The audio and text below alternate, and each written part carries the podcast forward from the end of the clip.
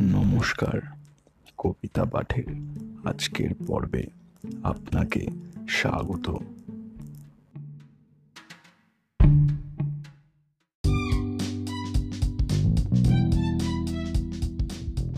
আজকে আমার নিবেদন কবি সুকুমার রায়ের বিখ্যাত কবিতা চোর ধরা। কবিতা পাঠে আমি সাহেব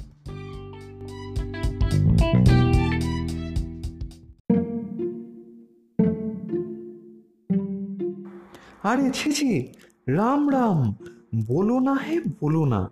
চলছে যা জুয়া চুরি নাহি তার তুলনা। যেই আমি দেই ঘুম টিফিনের আগেতে, ভয়ানক কমে যায় খাবারের ভাগেতে।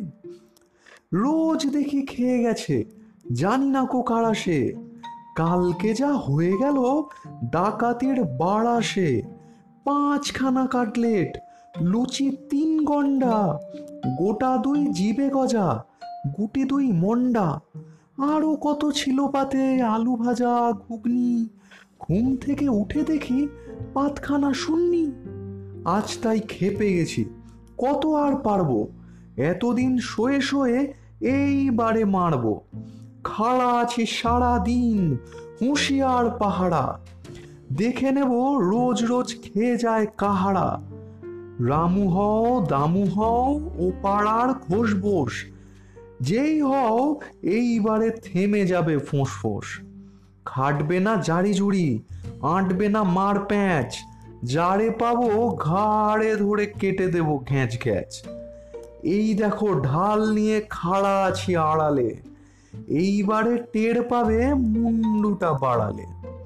রোজ বলি সাবধান, কানে তো বোঝায় না, ঠেলাখানা বুঝবি তো এইবারে আয় না।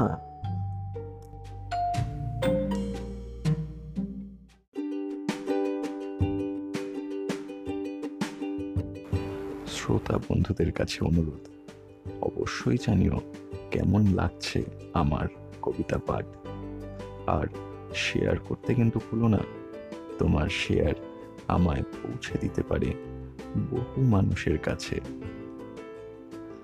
এছাড়াও, আমার আপকামিং এপিসোডসের আপডেটস পেতে সাবস্ক্রাইব করো আমার চ্যানেল ধন্যবাদ।